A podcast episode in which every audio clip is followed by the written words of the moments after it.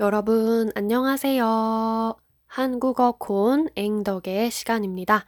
저는 항상 여러분의 한국어 학습을 응원하고 있는 앵덕입니다.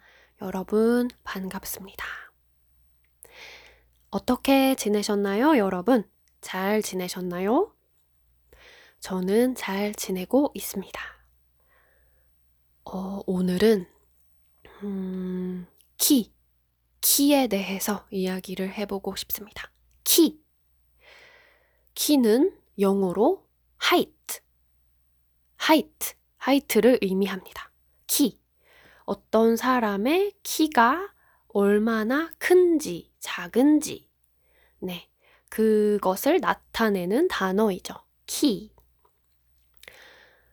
키가 크다. 키가 크다는 영어로 tall이죠. 그리고 키가 작다는 short. 네. 맞죠? 음.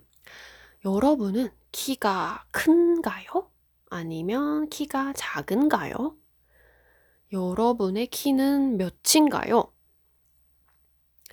그래서 우리가 다른 사람의 키를 물어볼 때, 어, 이런 표현을 씁니다. 키가 몇이에요? 앵덕 씨는 키가 몇이에요? 음, 이렇게 물어보시면 됩니다. 어, 한국, 한국 사람들은, 어, 다른 사람의 키를 자주 물어보는 것 같아요. 다른 사람의 키에 어, 관심이 꽤 있는 것 같아요. 그래서 다른 사람의 키를 자주 물어보고는 합니다. 그래서 어, 앵덕 씨는 키가 몇이에요? 키가 큰 것 같은데요? 키가 몇이에요? 네, 이런 질문을 자주 하는 것 같아요. 그래서 그 질문에 대한 대답으로는 아, 저는 어, 170, 170이요. 아니면 어, 저는 180이요. 저는 175요. 저는 160이요. 저는 173cm예요. 이런 식으로 대답을 할 수 있어요. 사실은 음, 센티미터라고 말을 해야 맞아요. 센티미터. 그런데 좀 한국 사람들이 이 센티미터를 발음하기가 좀 불편하니까, 왜냐면 센티미터는 조금 길잖아요?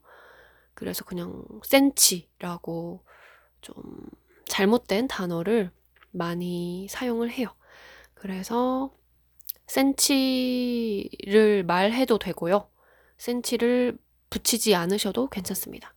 그래서 만약에 160cm, 나의 키가 160cm일 때, 음, 누군가 저에게, 아, 앵덕 씨, 키가 몇이에요? 라고 물어보면, 음, 아, 저는 160cm예요. 또는 저는 160cm예요. 아니면 그냥 저는 160이에요. 라고 대답을 하실 수 있습니다. 음, 여러분은 키가 몇인가요? 여러분은 키가 크신가요? 여러분은 키가 큰가요? 아니면 여러분은 키가 작은가요? 키가 작으신가요? 어떤가요? 오늘은 이렇게 키를 물어보는 방법, 그리고 키에 대해서 대답하는 방법. 음, 네. 이것들에 대해서 알아봤습니다. 그러면 저는 또 빠른 시간, 음, 빠른 시일 내에 새로운 이야기를 가지고 돌아오도록 하겠습니다, 여러분. 그러면 우리 다음 시간에 만나요. 안녕히 계세요, 여러분.